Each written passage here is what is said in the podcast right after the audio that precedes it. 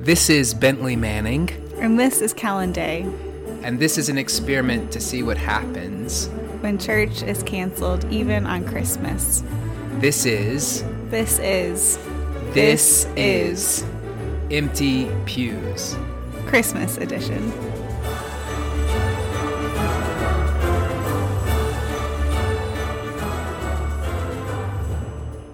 Merry Christmas, everyone. Merry Christmas. Um, I hope your Christmas has been warm and filled with joy this year.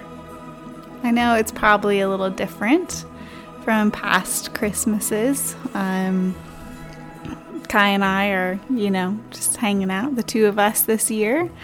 And so maybe you're alone or not with as many folks as you normally are with. And we just wanted to do a special edition to say, hey, we're thinking about you, we love you, and Christ is with you. Hey, Kellen, Yes, Bentley. what do you think's required from a special edition Christmas podcast?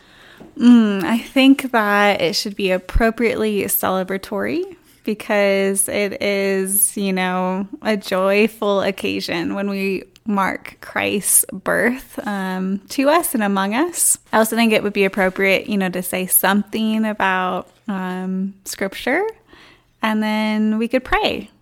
That sounds great. What about this also, Kellen? What if we had a little poetry? I think that would add to the celebration. What if we had a little Austin Farrer? Ooh. Even though it's not Advent anymore. Even though it's not Advent, it could be like a Christmas surprise, like still more Austin Farrer. I'm into it. and then maybe we could make sure we have a lot of good Christmas music throughout the podcast. Yeah, we'll do our best. Perfect. The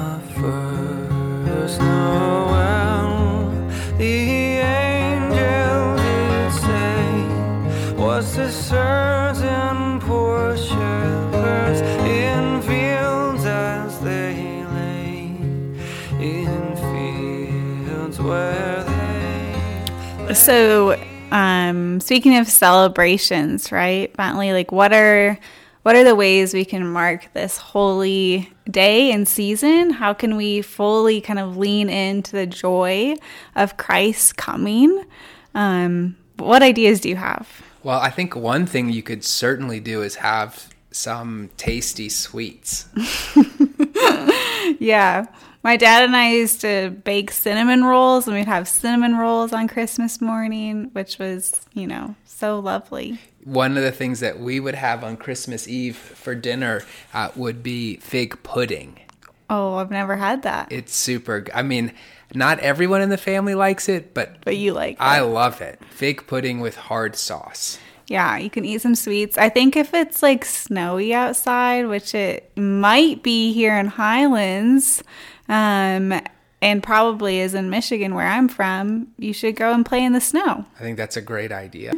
Uh, another thing I'm thinking about, Kellen, is that in the story of Christmas, there are a lot of angels kind of depicted, and uh, what they are inclined to do uh, with the good news of Christmas is to Sing. sing praises to God and to bring good news to God's people. So maybe some of the things that we can do is uh, lift our voices, even if at home, and maybe share some good news with people around us. I think that's a wonderful idea. Kellen, what else do you have in mind? Um, I'm just thinking like anything that can make you feel really cozy and like I love to like make a fire and light candles, you know, and make something really yummy to eat an open presents, right? Like just that feeling of a total um, comfort and relaxation and delight. Maybe like some hot chocolate or. Absolutely. Yeah. So when you open presents, are you someone that just kind of goes at it and just opens all of them oh, at no, once? No, no, no, no, no, no, no, no! In our family, it is a ritual. It's one by one oldest to youngest, starting with stockings, and then one by one. It's like a whole day thing.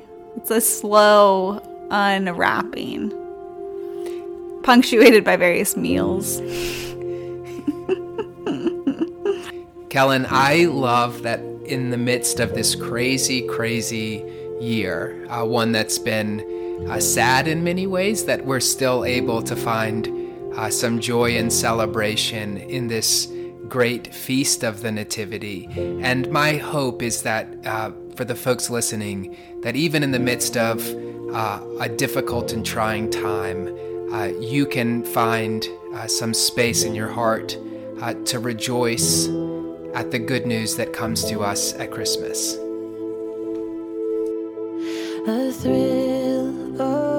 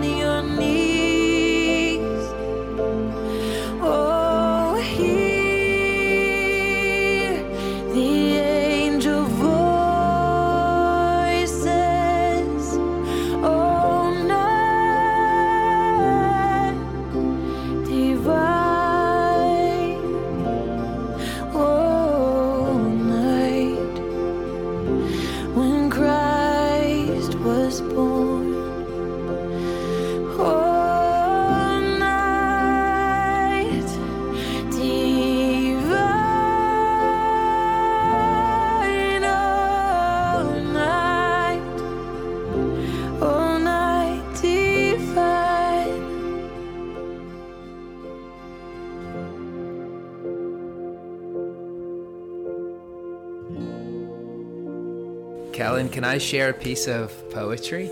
I love that. Uh, this is the last two stanzas from John Betjeman's poem uh, entitled Christmas.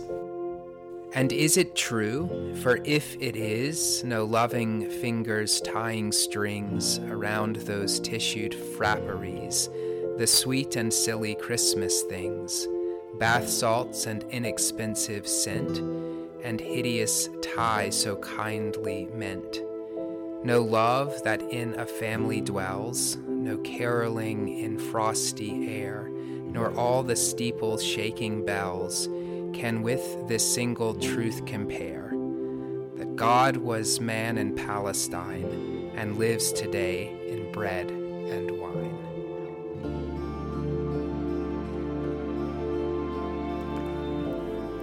So, speaking of poetry, Bentley, um, there's a great prose poem, I guess you could call it, that we read every single Sunday after Christmas in worship, and that's John 1, um, which you all, of course, know, but I'll just read the opening lines because it's worth repeating always. In the beginning was the Word, and the Word was with God, and the Word was God. He was in the beginning with God. All things came into being through him, and without him, not one thing came into being. What has come into being in him was life, and the life was the light of all people. The light shines in the darkness, and the darkness did not overcome it. What a text. You know, especially this year. Just feels like exactly what we need to hear. Yeah, there, there's a tradition um, that understands this these verses, these first 16 verses from John's gospel as the last gospel. And there's a liturgy that had this gospel read at the end of the service, every single service. Um, because it, in many ways, I think contains everything we as Christians need to know.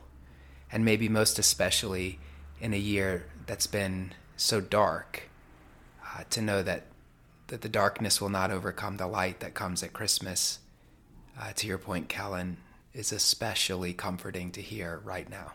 Callan, what about you?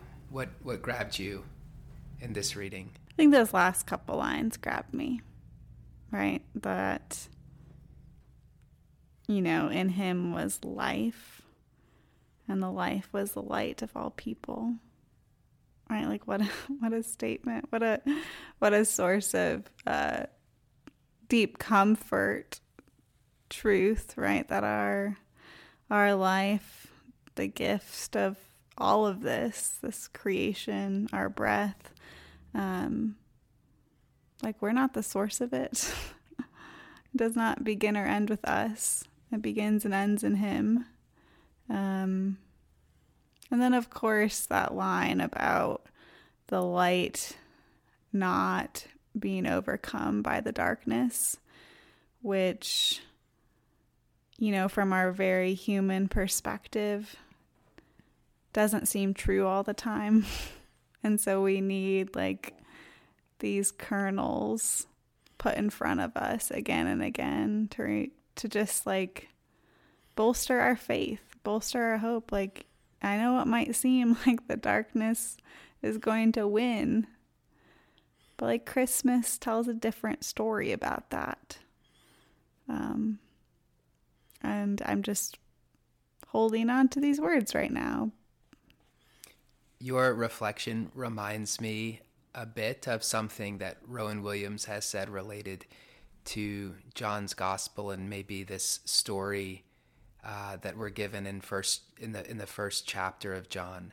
That whenever uh, we hear the gospel talk about Jesus, we're getting a picture, a window into something cosmic, into something greater and bigger, more expansive uh, than than what maybe meets the eye initially. And he talks about being invited into the engine room uh, and and seeing the way that God works in and through the person of Jesus. Um, and these kernels that you're mentioning are an invitation, I think, into the engine room uh, for us to see how God is working in the world in powerful ways, even when it's hard to see.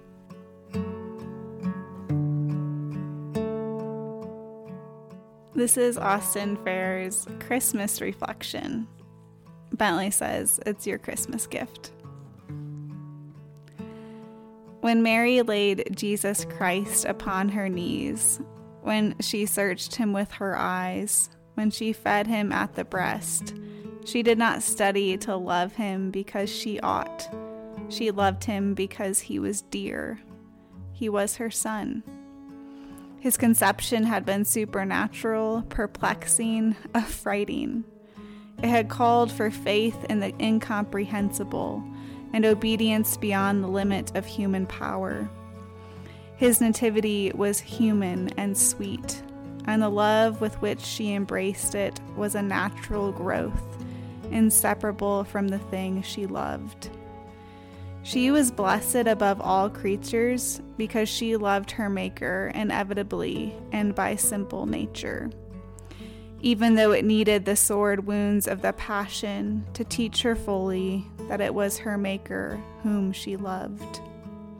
The Son of Mary is the Son of all humankind.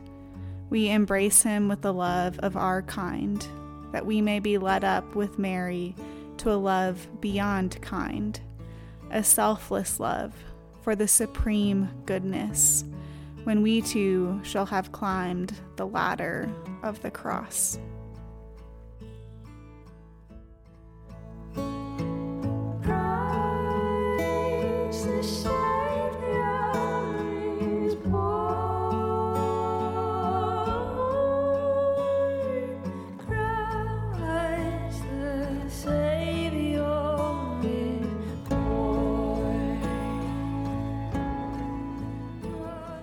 Here's a prayer poem. Moonless darkness stands between, past the past no more be seen, but the Bethlehem star may lead me to the sight of him who freed me from the self that I have been. Make me pure, Lord, thou art holy. Make me meek, Lord, thou were lowly. Now beginning and alway, now begin on Christmas Day. That's by Gerard Manley Hopkins.